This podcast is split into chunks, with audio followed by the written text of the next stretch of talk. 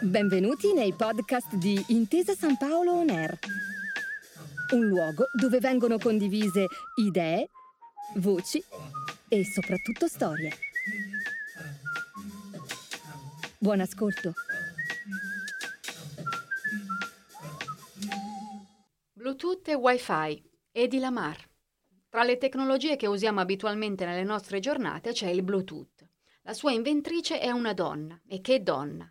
La sua inventrice è Eddie Lamar, che è stata anche una grande diva di Hollywood. Eddie Lamar è stata tra le teste più brillanti di sempre e questa è una storia eh, molto interessante. La racconto spesso perché Eddie Lamar fa parte delle mie sei donne che hanno cambiato il mondo, fa parte del mio pantheon delle grandi eroine della scienza e della tecnologia.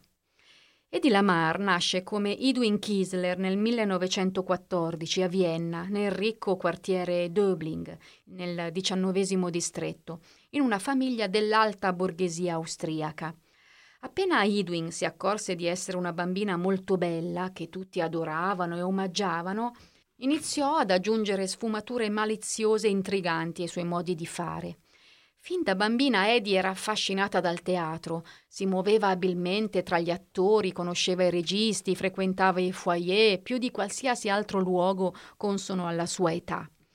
Ogni volta tornando da teatro o dal cinema, Casa ripeteva intere scene a memoria, improvvisava monologhi, non smetteva un attimo di parlare di quello che aveva visto. Imitava Josephine Baker, Marlene Dietrich, Greta Garbo. Si cambiava d'abito cinque volte al giorno e in città la sua vanità diventò notoria.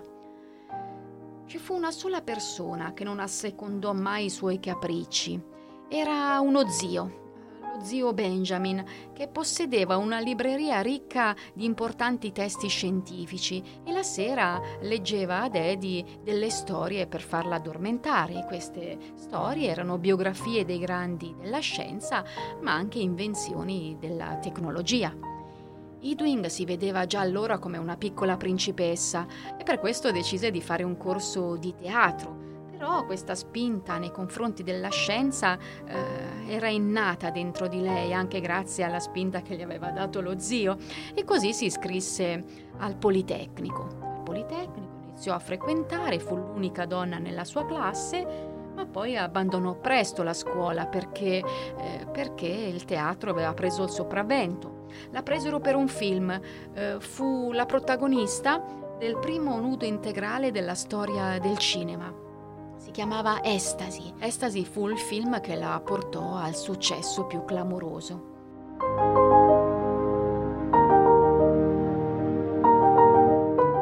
Edwin Kiesler aveva origini ebraiche e nel 1933 Hitler eh, promulgò la legge secondo cui tutti gli studenti e professori di origine ebraica dovevano lasciare le scuole, ma alla stessa maniera anche i registi e gli attori non potevano più lavorare. E così Eddie si imbarcò sul Normandie. Il Normandie era un transatlantico di proprietà Metro Goldwyn Mayer che riportava il signor Louis Mayer dall'Europa in America perché voleva portare eh, altri attori di origine ebraica come lui per farli lavorare. Sul Normandie c'era Edwin che stregò il produttore che decise di puntare su di lei e, dunque creò un intenso battage pubblicitario in America e accanto al suo nome, che lo cambiò in Eddie Lamar, attingendo dal nome di una diva del muto, Barbara Lamar, accanto al suo nome mise la sua fotografia e poi la scritta definitiva, la donna più bella del mondo. È per questo che Eddie Lamar divenne la donna più bella del mondo, fino all'arrivo di Marilyn Monroe. Eddie fece i film più prestigiosi, Sansone e Dalila, L'inferno ci accusa, L'animale femmina, e tutti l'amavano, tant'è che lei si è sposata non una, non due, non tre, non quattro, non cinque, sei volte e tutti questi matrimoni però fallirono. A un certo punto della sua vita però gli tornò questa voglia di fare scienza e quando conobbe George Antoil, era un compositore d'avanguardia che faceva film utilizzavano eh, tantissimi strumenti, Eddie ebbe un'intuizione. Chiese a George Antoil di costruire il disegno di una sua idea. Lo chiamarono SCS, Secret Communication System, e questo progetto doveva portare ad intercettare i siluri grazie a questo sistema che utilizzava il sistema polistrumentale che Giorgento usava abitualmente nei suoi film. Eddie Lamar porterà all'Inventor Council questo loro progetto cercherà di arrivare a un brevetto. Il brevetto tardò ad arrivare perché figuriamoci una donna che porta questo brevetto eh, ma, ma, siamo matti, una donna e per di più di origine ebraica e per di più una diva del cinema.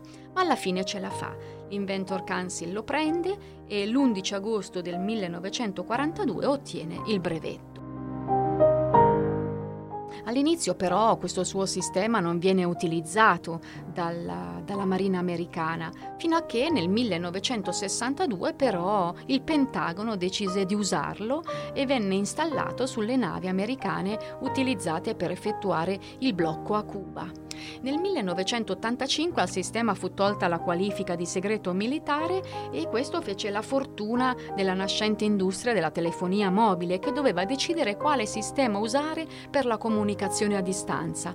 Usarono proprio l'SCS inventato da Eddie Lamar e George Antoil che divenne la base di tutta la moderna tecnologia e si rivelerà fondamentale per i telefoni Global System for Mobile, detti GSM, perché permette agli utenti di conservare la privacy. E così l'invenzione di Eddie Lamar eh, divenne fondamentale per la scienza. Iniziarono ad amarla e a sostenerla gli istituti di ricerca scientifica e lei farà lo stesso nell'ultima parte della sua vita. E dunque Bluetooth e Wi-Fi devono la loro nascita a lei, a Eddie Lamar, una grande diva del cinema. Grazie per aver ascoltato i podcast di Intesa San Paolo On Air. Al prossimo episodio.